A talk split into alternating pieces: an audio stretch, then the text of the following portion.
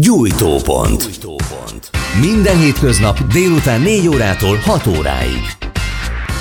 Köszöntöm a kedves hallgatókat, Király Tamás vagyok, ez a Gyújtópont, 17 óra múlt 6 perce, és ahogy megszokhatták, pénteken német Sándor a hídgyülekezete vezető lelkésze a vendégünk, akivel a legfrissebb eseményeket elemezzük. Szerbusz Sándor, köszönjük, hogy most is itt vagy velünk. Szervusz Tamás, köszöntöm a hallgatókat. Az első témánk a fogyasztóvédelem egyik döntése, mely szerint megbüntette a Coca-Cola nevű vállalatot a homoszexuális plakátok miatt. Ugye még augusztusban volt egy ilyen nagyon érdekes plakát kampány, és megállapították, hogy tilos az olyan reklám, amely a gyermekek és fiatalkorúak fizikai, szellemi, érzelmi vagy erkölcsi fejlődését károsíthatja. Én emlékszem, hogy ennek a kampánynak a során az egyházak közül egyedül a hídgyülekezete tiltakozott, és többen fel is kapták a fejüket, hogy miért kell ilyen dolgokba beleszólni, meg miért szólunk mi bele egy magánvállalat ügyébe. Utólag, hogy látod, érdemes volt ebbe beleállni? Igen, nagyon fontos, hogy a embereknek, gyerekeknek a személyiségüknek az alakulását, fejlődését olyan ö, dolgok, események befolyásolják, amelyek garantálják azt, hogy a társadalomnak hasznos, egészséges tagjai lesznek, és a, a reprodukcióra is alkalmasak és képesek lesznek. Tehát örülök ennek a döntésnek úgyhogy jövőben is természetesen erre nagyon fogunk figyelni, hogy a közerkölcs szintjén is ne lejtmenetbe menjen az ország, hanem a erkölcsi értékek egyre szélesebb társadalmi rétegek számára vonzóak legyenek. Ugye azért nagyon érdekes, hogy az elmúlt években talán a homoszexualitás bűn, nem bűn kérdése nem volt annyira napi renden, mint napjainkban. Úgy tűnik számomra egy kicsit, mintha ez most már naponta a közbeszéd tárgya lenne, és egyre élesebbek az ellentétek. Te hogy látod ezt a kérdést? Nézd, mi elsősorban Isten országának az evangéliumát hirdetjük. Én nem szeretem kiemelni egyetlen egy hogy mondjam, a bűn kategóriából egyetlen egy bűnt sem. Abból a szempontból természetesen fontos, hogy mi, milyen bűnnek vagy istentelen dolognak van nagyobb társadalmi térhódítása, az természetesen azt az, az, az jobban figyelni kell, és ezzel, ezzel kapcsolatosan Istennek az igéjét fontosabban, részletesebben kell képviselni de úgy egyébként azt látni kell, hogy az erkölcsi törvény az egy rendszer, az egy egységes rendszer, azt nem kell felbontani, tehát nem csak a homoszexualitással van problémája a Isten törvényének, hanem a házasságtörésnek, lopásnak, rágalmazásnak, hazugságnak, hazugsággal is, bálványimádással, okkultizmussal, stb. irítséggel, tehát ilyen módon mi az erk- Isten erkölcsi értékrendjét egy ilyen egységes törvénynek látjuk, és az nagyon fontosnak tartjuk, hogy akik megtérnek, elfogadják Jézus Krisztus megváltójuknak, azok ne a törvénynek a megrontói legyenek, hanem a betöltői legyenek. Na most ezzel összefüggésben természetesen, mivel hogy a társadalomban van egy vita, hogy a homoszexualitás az egy normális, természetes szexuális kapcsolat, vagy pedig nem.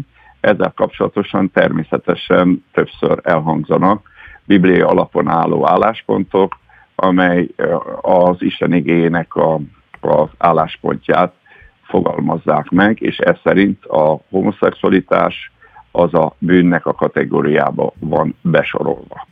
Internetes fórumokon gyakran elhangzik, hogy egy egyháznak, mint a hídgyülekezete, a szeretetet kellene hirdetni, és mi megbélyegezzük, gyűröljük a homoszexuális embereket. Ez, ez egyáltalán nem helyén való hamis vád. Az igazság és a szeretet az össze tartozik. Nincs igazság nélkül szeretet, de természetesen fontos az evangéliumot a Isten szellemével hirdetni, tehát irgalmasság legyen benne, de azt is kell tudni, hogy Isten az egy bűngyűlölő Isten, a, mert Szent Isten, nincs benne bűn, Názárti Jézus Krisztus a földi életét is tökéletesen, bűnmentesen élte le, tehát ezért a keresztények erre törekszenek, hogy a mesterüket, a názáreti Jézus Krisztus kövessék, és mert Biblia azt mondja, hogy Istennek a szeretete az emberek iránt szentségben, igazságban jelent meg, és ezért az igazi keresztények azok nem állítják szembe a szeretetet a szentséggel, illetve az igazságnak a törvényével. Tehát hasonlóképpen mi is így járunk el. Én meg vagyok róla győződve, hogy az Isten szeretetét akkor tudja az ember csak megismerni, hogyha minden olyan életformától, életviteltől, cselekedettől elfordul az ember, amely ellentétben áll Istennek az akaratával, illetve Istennek az igéjével. Csak ebben az uh, uh, új kegyelmi állapotban tudja az ember megismerni Istennek a személye iránti szeretetét, a, ezen kívül minden más csak blabla. Nagyon sokan azt mondják, hogy hát ő homoszexuálisnak született, benne van a genetikájában, de hát én meg pont a hídgyülekezete beszámolói között is azért láttam olyanokat, akik felismerték, hogy ez az életforma nem jó, és változtatni tudnak. Tehát akkor magyarul a homoszexualitás, ha bűn, akkor erre tud megfelelő választ adni Isten igéje, a Biblia, és tud ebben segíteni egy gyülekezet? Először is, szeretni, elnézést, először is szeretném leszögezni, hogy mi messze bennükig minden bűnös embernek az emberi méltóságát tiszteljük, a választási szabadságát is tiszteljük, és ez vonatkozik a homoszexuális emberekre is. Tehát mi nem írtózunk a homoszexuális emberektől, ugyanolyan honfitársunknak vagy embertársunknak tartjuk, mint bármely más életvitelt folytató embereket, de nekünk a feladatunk, mint hívőknek, igehirdetőknek vagy hitszónoknak, az a feladatunk, hogy Istennek az igéjét, az evangéliumot hirdessük. Ebben egyértelmű az Istennek az álláspontja, az Istennek az igazságossága, tehát ebben e, az összefüggésben kell nézni a hídgyülekezetének, akár a személyemnek a megnyilvánulását, e, illetve az álláspontját a homoszexualitással kapcsolatosan.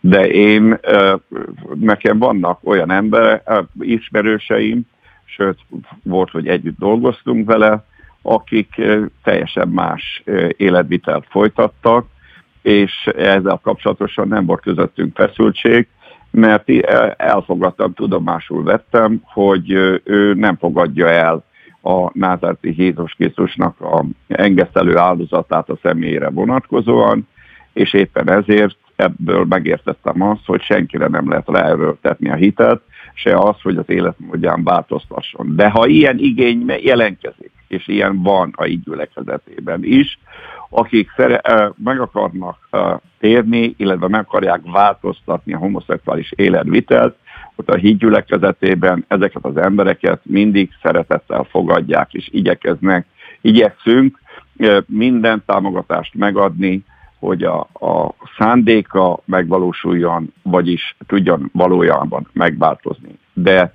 ezt újra hangsúlyozni szeretném, szabad döntés alapján eh, történik az ilyen szolgálat. Akkor elmondhatjuk, Tehát, hogy, hogy nem az ember... Szabadon kell dönteni, hogy igénylik Igen. a személyük felé való szolgálatot. Tehát nem lehet rájuk kényszeríteni. Ugyanakkor nem, abszolút nem. maga a meleg mozgalom az a keresztény embereknek egyfajta mégiscsak talán ö, ellenfele. A meleg mozgalom az egy megint egy más történet, véleményem szerint, azzal kapcsolatosan ugye az utóbbi években, vagy mondanám évtizedben inkább az agresszív eh, homoszexuális eh, eh, mozgalom eh, jut az embereknek eszébe, megmondom őszintén nekem is, különösen a Pride mozgalmak, eh, ahogy eh, zajlanak a felvonulások, saik, tehát ott nem látom eh, azt, hogy, eh, hogy eh, ez egy olyan életvitel lenne, ugyan Isten előtt ugye nem kedves életvitel meggyőződésem szerint, mint egy más például szintén Isten által kifogásolt életmód. Tehát, és a másik dolog pedig, hogy ami nagyon zavaró, hogy az utóbbi években, hogyha kritikát fogalmaznak meg a homoszexuális életvitellel kapcsolatosan, vagy akár transzvegita magatartással szemben, akkor nagyon agresszívan reagálnak rá, fasisztáznak, náciznak, mindenfajta megbélyegzéssel igyekeznek bennünket is elnémítani. És természetesen nem fogunk elnémulni, ezzel tisztába kell lenniük, hanem továbbra is Istennek az igazságát, igéjét fogjuk képviselni.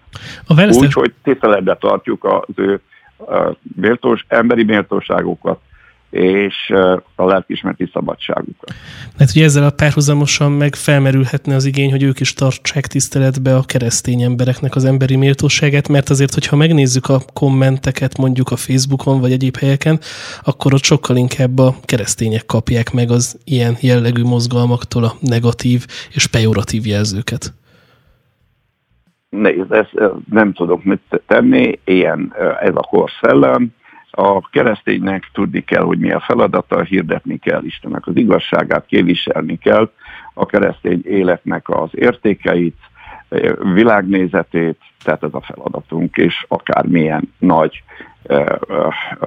hangzavar vagy ellenvéleményekkel ütközünk, akkor is nagyon fontos a keresztények, hogy ne féljenek, hanem továbbra is maradjanak hűségesek, a megváltójukhoz, és, és legyenek hitvaló keresztények. A választások éjszakáján a Hetek és a Hitrádió közös műsorában adtál egy interjút, ahol többek között üzentél Karácsony Gergely megválasztott főpolgármesternek, és legalábbis a híradások már így interpretálják. Azt mondod, hogy ha továbbra is támogatni fogja a meleg mozgalmat, akkor nagy ellenállás fog létrejönni Budapesten ez ellen, amiben a hitgyülekezete is nagy szerepet fog vállalni.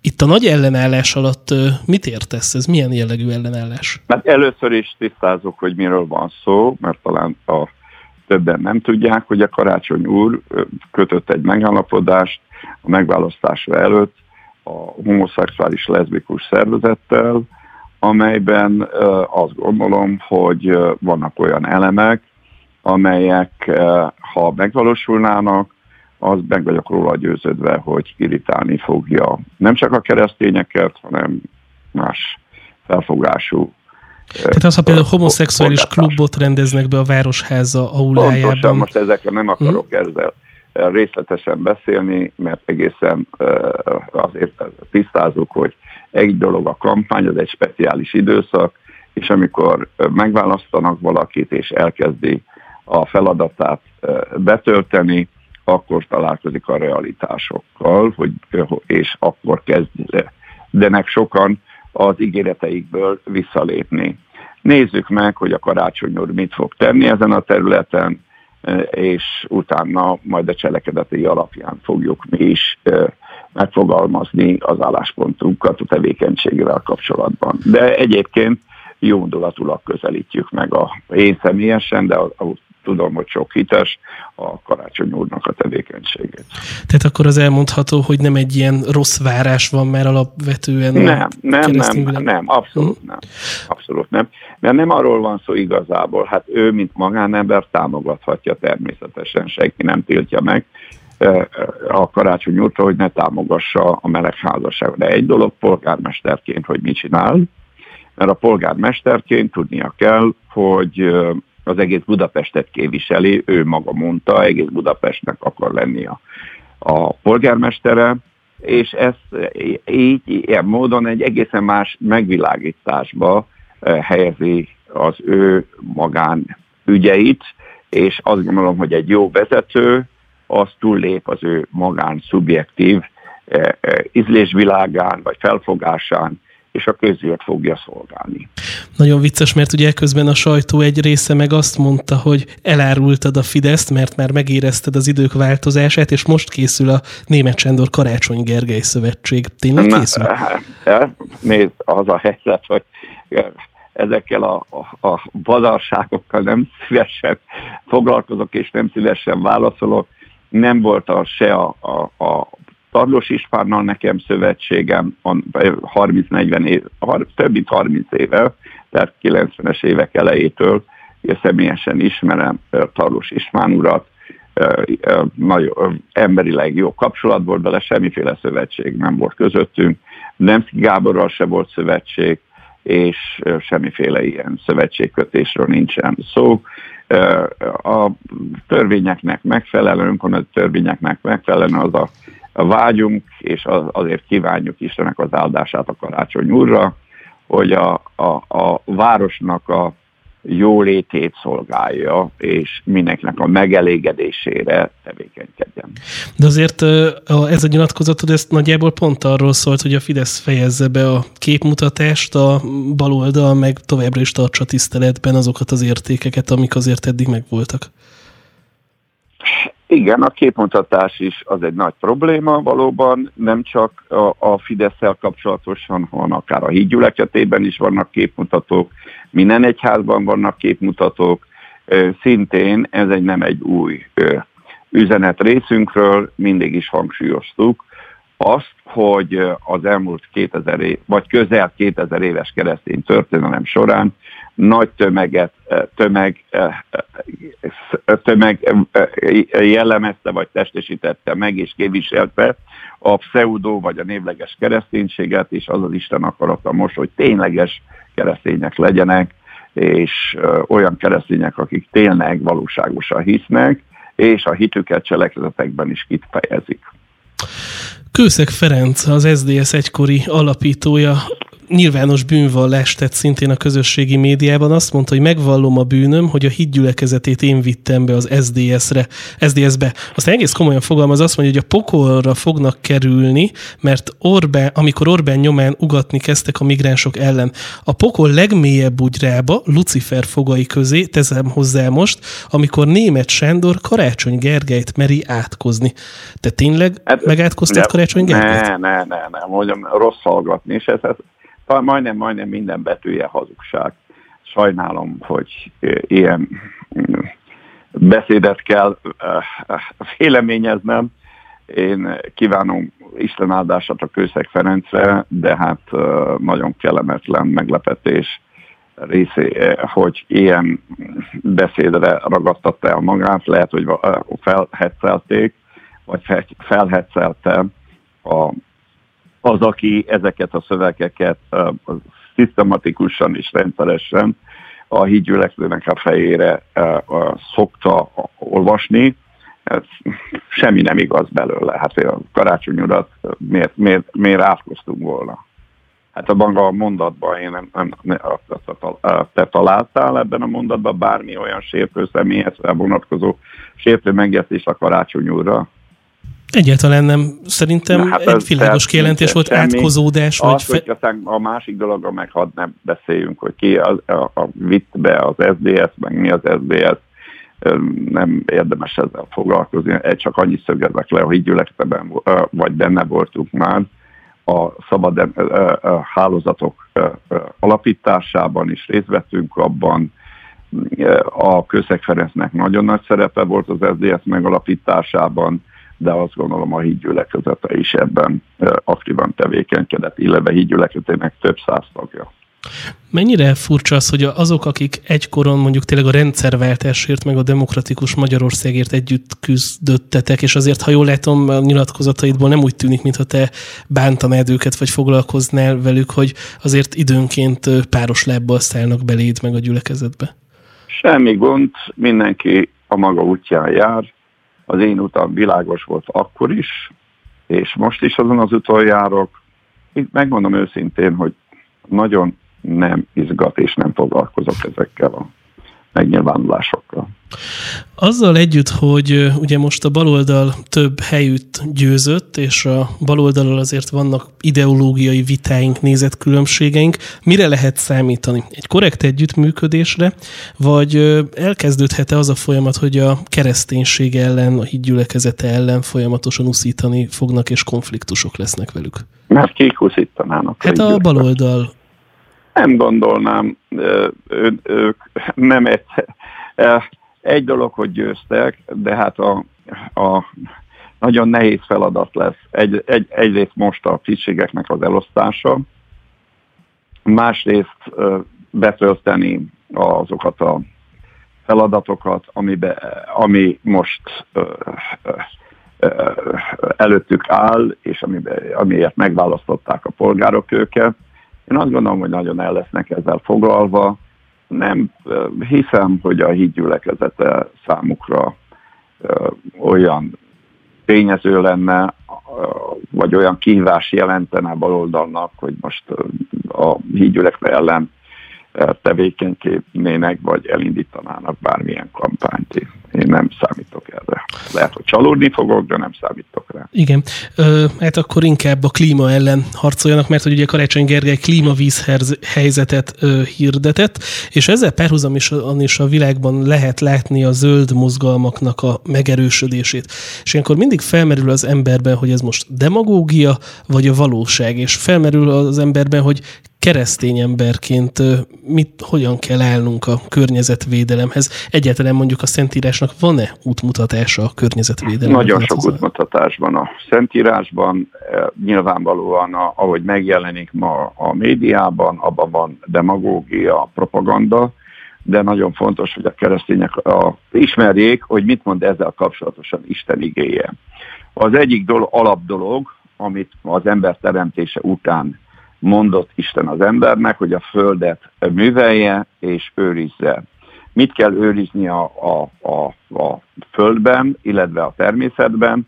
Nyilván a teremtésnek a, a, a szépségét, méltóságát, harmóniáját, ami, amely eh, hozzá tudja az embereket segíteni ahhoz, hogy fölismerjék, az Istennek az erejét, illetve láthatatlan istenségét, ahogy a, romaiakhoz itt levélve mondja Pálapostól. És ember, eredetileg az embernek az volt a feladata, hogy a földet ne rombolja, ne pusztítsa, hanem szebbé tegye. Tehát kiterjessze azt az édent, azt a kertet, amiben az Isten helyezte Ádámot és Évát. És látjuk a Mózes törvényében, hogy több olyan rendszabályt és törvényt osztott meg Isten Izraellel, amely egyértelműen a természetnek és a földnek a védelmét szolgáltatta. Például a sabat év, amikor a földet pihentetni kellett, nem szabadott megmunkálni, és e, ennek az volt a célja, hogy a földnek a termő ereje megújuljon. Az Isten védelmezte a gyümölcsfákat is. Még ostromkor sem szabadott kivágni Izrael fiainak az élő gyümölcsfákat, és nem, lehet fölhasz, nem lehetett felhasználni gyümölcsfákat az ostromlásra, ostromra.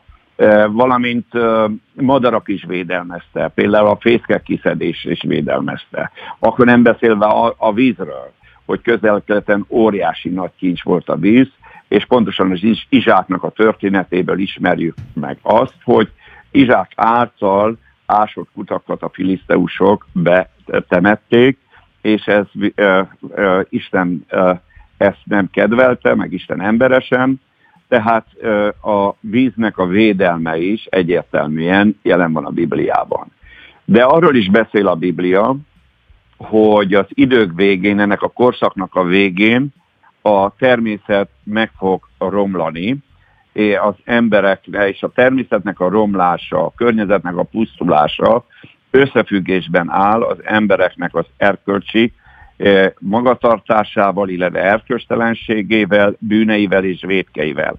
Hadd idézek például egyet, vagy kettőt is akár, mert nagyon érdekes, illetve nagy jelentőségű. Például Izajás 24 mondja, hogy az Úr megüresíti a földet, sőt elpusztítja azt, és miért? Mondja, hogy negyedik verszakban tartalm azt mondja, hogy gyászol, a, gyászol és megromol a föld, elhervad és megromol a földnek a kereksége, eh, elhervanak a föld népének a nagyjai, és utána mondja az okát, mert a föld megfertőztetett lakósai alatt, hm. mert áthágták a törvényeket.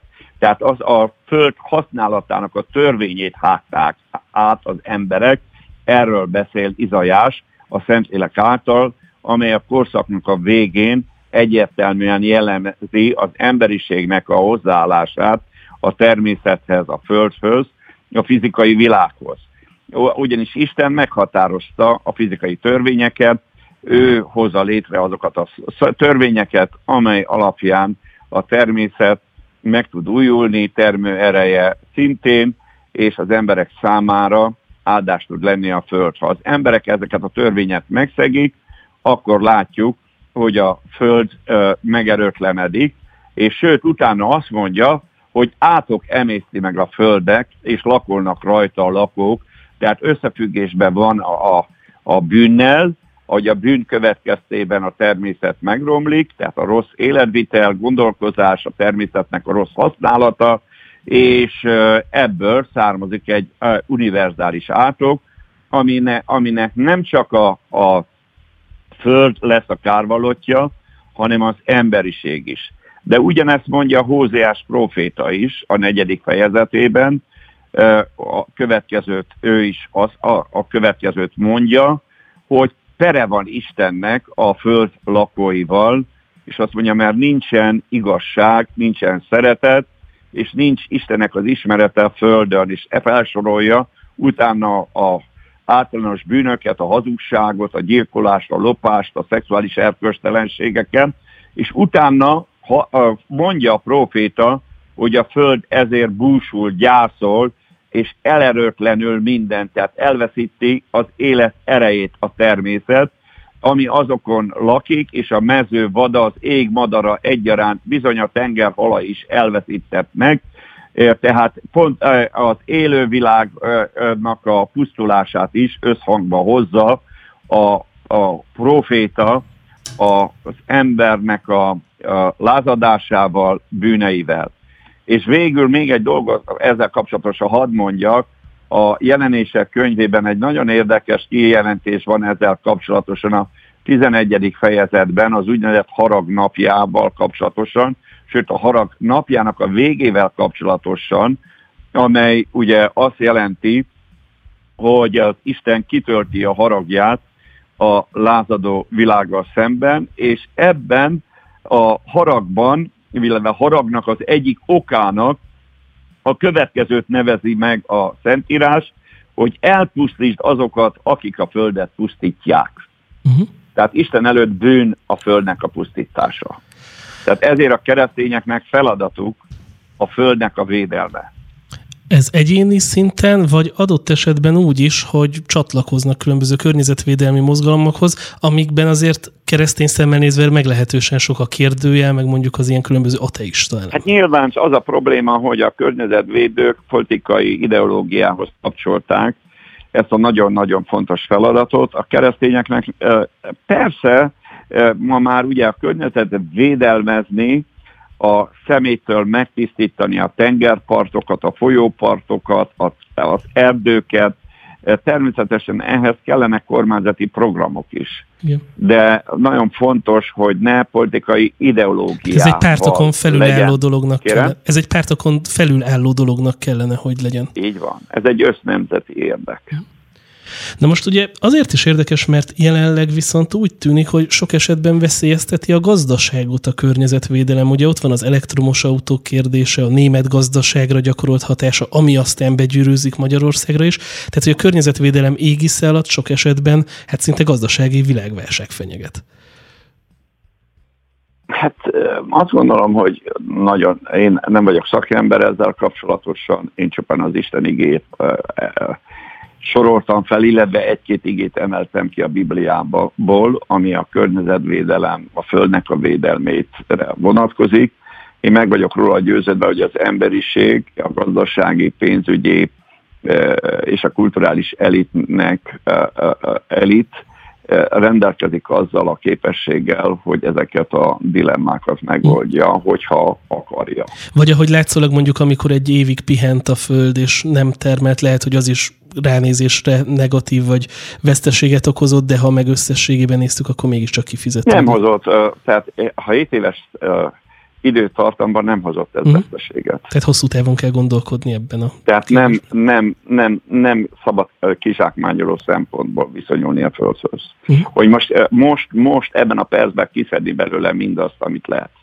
Igen, ez egy nagyon fontos. Hanem úgy kell bánni a földdel, hogy tudni kell, hogy, hogy jön utánunk egy új nemzedék, és azután is jön új nemzedék, és a Föld olyan a, a módon legyen áthagyományozva az új nemzedékeknek, hogy az ő megélhetésüket és boldogulásokat is tudja biztosítani. Ugye ezzel párhuzamosan még arra lennék így környezetvédelem kapcsán kíváncsi, hogy mi a véleményed mondjuk az olyan típusú emberekről, akiket kitermelt ez a mozgalom. Ugye itt van például Greta Thunberg, aki azért meglehetősen érdekesen kommunikál, meg nagyon érdekes jelenség. Megmondom őszintén, soha nem kötött le a, személy, a személyemet, szóval nem váltott ki bennem érdeklődést. Nem szeretem az ilyen, semmilyen területen nem szeretem az ilyen mű mesterségesen kialakított egyéniségeket, személyiségeket. Tehát mint, mint magatartásra vonatkozik ez. Mm. Tehát a magatartásokat nem kedvelem.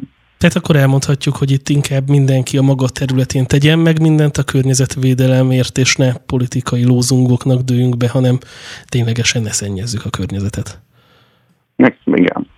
Tehát semmiféleképpen nem szabad, hogy ezt a dolgot politikai játszmának, játszmaként, vagy játszma részeként használjuk, és nagyon nagy baj lenne, hogyha fiatalokat eszközként, bábként mozgatnának ebben a játszmában. Más téma, külpolitika, ami aztán begyűrűzik Magyarországra is. Mai hír, hogy Budapesten nyit török iskolát Erdogán török elnök. Az alapítvány iskoláiban kötelező lesz a Korán oktatása, és Ferencvárosban nyitják meg jövőre. A fővárosi kormányhivatal adott engedélyt egy általános iskola és egy gimnázium megnyitásához. Ez már a muzulmán nyomulásnak számít? Uff Meglep ez a hír, el kell, hogy mondjam. Én azt gondolom, hogy nem oktatás, elsősorban vallásos iskoláról beszélünk, mert a török is, iskolák nagy része, és különösen ez az iskolák az alapítása mögött, akik állnak, elsősorban vallási iskolát akarnak létrehozni. Én egyelőre értetlenül állok. Hm? Tehát várjuk meg a fejleményeket, és nézzük meg, hogy mi fog történni Igen. a jövőben. Azért nem nagyon volt erre példa Magyarországon, hogy, hogy ilyen nyílt volna, és ugye az is érdekel. Hát én következőt ezzel kapcsolatosan most jelen pillanat csak spirituális szempontból szeretnék egy megjegyzést tenni. A nagyon fontos a nemzetek történetében, hogyha egy nagy problémát le tudtak győzni, és ugye ezt ki tudták szorítani a, a, a sorsukból, és bezárták a probléma előtt az ajtót, az az ajtót nem szabad még egyszer kinyitni, mert az, abból még nagyobb bajok származhatnak, mint az előző időszakból. Igen. Ugye ezzel párhuzamosan itt a török-magyar kapcsolatoknak az erősítése. Pontosan arról van szó, hogy én nagyon nagy fenntartással vagyok az Erdogan uh-huh. elnökkel kapcsolatosan. Egyértelmű, hogy egy, egy diktátor és a kurdok elleni támadása az egész világot fölháborította, és a keresztényeket is. Pontosan ugye Egyesült Államokban is a Trump és támogatói között is létrehozott egy feszültséget, és Trumpot megintették keresztény vezetők, hogy elveszítheti a keresztényeknek a támogatását. Meg a mennyei mandátumát, ugye így fogalmazott. Hát Petra a mennyei mandátum, ez pontosan azt jelenti, mert ugye a politikusok elfeledkeznek arról, hogy ők is a Isten kezébe eszközök. És hogyha Isten valakitől elveszi a hatalmat, akkor nincs az a társadalmi többség, az a, a politikai varázslás manipuláció, amivel meg tudná tartani hatalmat. Ez azt Tehát van ilyen, látjuk a Bibliából, hogyha valaki egy politikai vezető fölött ott fönn a mennyei parlamentben ítéletet hoznak, az többet nem áll meg. Mm. És erre vigyázni. Szóval ez a probléma, hogy a politikai vezetőknek a nagy része nem veszi figyelembe, hogy van egy legfelsőbb bíróság fönt, amely igenis figyeli, vizsgálja és ítéletet hoz a politikusoknak a tevékenységével kapcsolatosan. Ezért mondja Pálapostól ennek a kornak a vereségre ítélt vezetői. Tehát egy politikai vezetőkről van szó. Itt arra utal Pálapostól, hogy azért vannak vereségre ítélve, mert az evangélium világosságát nem fogadták be szívükbe.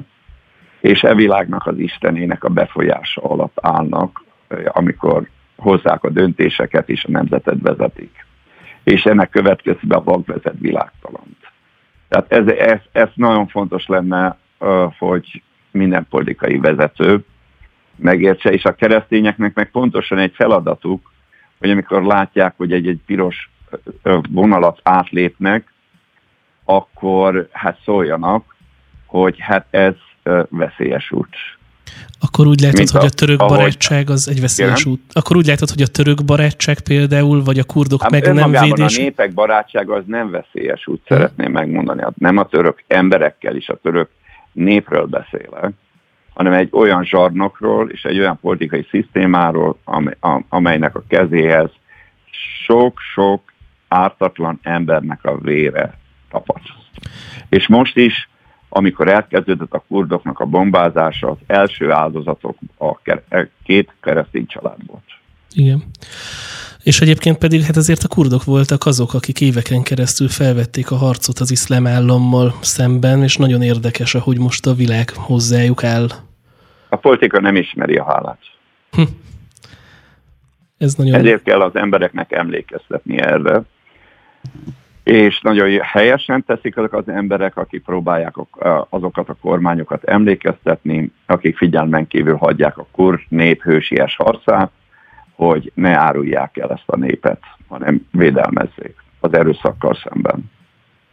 Egyébként hogy látod, Trump, mert engem megmondom őszintén, nagyon meglepett Trumpnak ez a fajta ilyen cinikus hozzáállás, hogy mondta, hogy hát védjék meg őket az oroszok, vagy Bonaparte, Napóleon, vagy neki teljesen mindegy, hogy ki, de ők túl messze vannak, szóval, mintha nem is önmaga lett volna korábbi kiállásaihoz képest.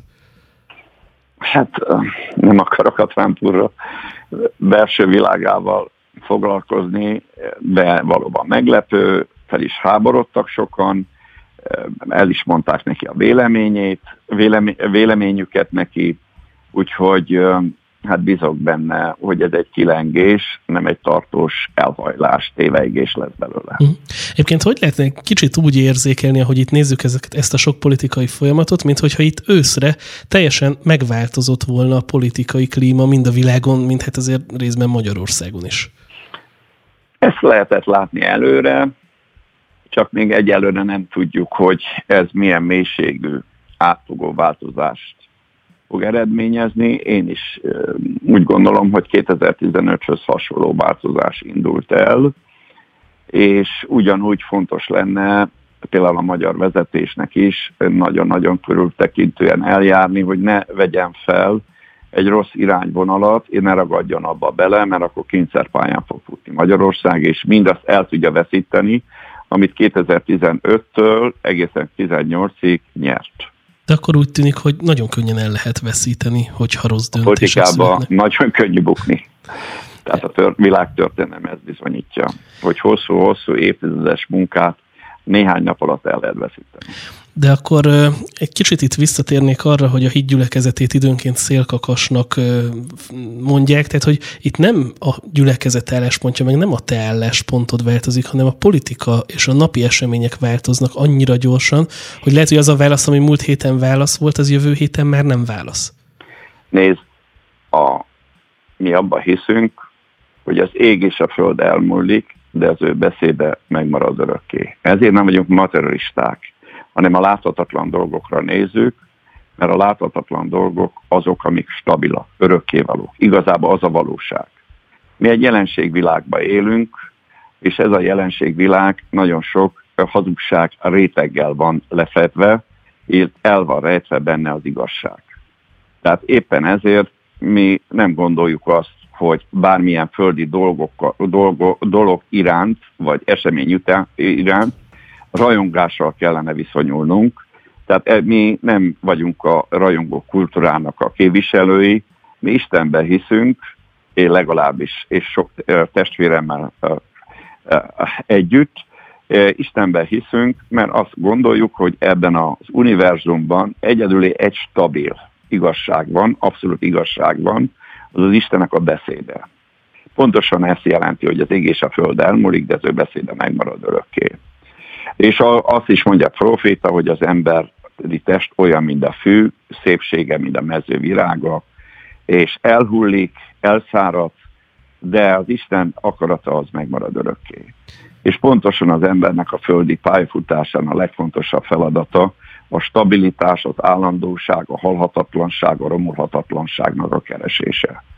És ebből a szempontból nézi az ember a földi jelenségeket, földi dolgokat, földi eseményeket, amelyek mindig csak a legjobb esetben is az igazságosságnak is részecskéit tartalmazhatja. Tehát relatív jelentőségű és értékűek ezek. És éppen ezért nyilvánvalóan nem válik egy, egy keresztény számára ez abszolútummal, mert ha abszolútummá válna, akkor igazából a keresztények bálványimádók lennének. De éppen azért Isten imádók, mert az Istenben látják az abszolútumot, és ebből az származik, hogy a földi dolgokat véleményem szerint harmonikusabban és rugalmasabban tudják értelmezni, és ehhez megfelelően viszonyulni. A politikai, ez egy folyam, majdnem olyan, mint az időjárás.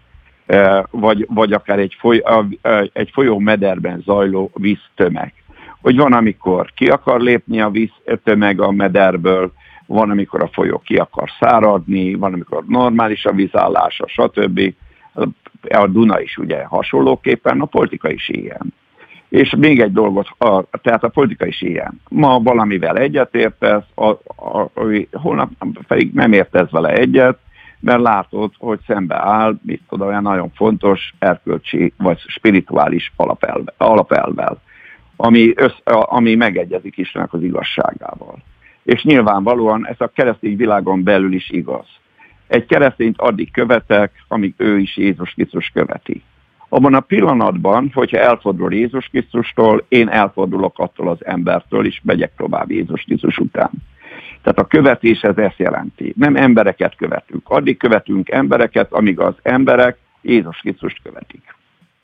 Ehhez pedig nagyon fontos, hogy az ember... És a politikában is. A politika persze a, nem abból áll, hogy és a Jézus követéséből, mert lámpával kell keresni a, ebbe a világba, hogy kik azok a személyek, akik tényleg Jézus Krisztus követik, de nem is ez az elvárás, hanem bizonyos általános erkölcsi, szellemi értékeknek a képviselése, meg nyilván nemzeti érdekeknek, értékeknek a képviselése, és nyilvánvalóan enne, ezeknek a összességét próbálják az emberek értelmezni, és ennek megfelelően a preferenciájukat meghatározni, és ez nagyon fontos, hogy ne dogma legyen. Mert ha dogmává válik, hogy például egy politikusnak van egy jó időszak, a Bibliában is látunk, ilyen még a legjobb, a legkiválóbb embereknél is. Például Dávidnál egy hosszú ideig csak jó döntéseket hozott. És egyszer csak a szomszédnak a, a, a feleségét elrabolta, Uriástól ugye, házasságtörést követett el, és abban a pillanatban a barátja, az Uriás, oda ment hozzá, és megfette, és azt, fog, azt mondta neki, hogy meg fogsz halni. És ugye úgy kapott Istentől kegyelmet Dávid, hogy megalázkodott, megbánta a bűneit, és akkor Isten kegyelmet adott neki, és visszament a proféta, és azt mondta Dávidnak, hogy nem harsz meg. A hosszú ideig Salamon is az Isten követte, de az élete végén kicsit megzavarodott a sok-sok feleségétől, és hát azok jártak, azok a proféták helyesen, akik a bukott Salamont nem követték, hanem az Istennek az igényéhez maradtak külségesek. Igen. De akkor az egyház tagjainak feladata az, hogy emlékeztessenek arra, hogy mi Istennek az akarata, és mi úgymond a helyes út. Tehát erre a közéletetben fontos felhívni a figyelmet. Szerintem az egyháznak van profét, így egészébe véve van profétai küldetése, és nyilván támaszhat Isten konkrét személyeket is, akiket felruház profétai hivatallal, akiknek több felelősségük van ezen a területen. Hogy látod, mennyire nagy a fogékonyság a politikusok oldaláról, hogy meghallgassanak szellemi embereket? Hát ez, ez, ez változó, többnyire elutasítóak. Hm. Ugye hát a, a Biblia is erről szól. Tudsz olyan profétát mondani az Ószövetségben, akit nem öltek volna meg? Hát nem sokat. Tehát Jézus is erről beszélt. És hát nem beszélve magáról a názárti Jézus Krisztusról, de az apostolokról sem.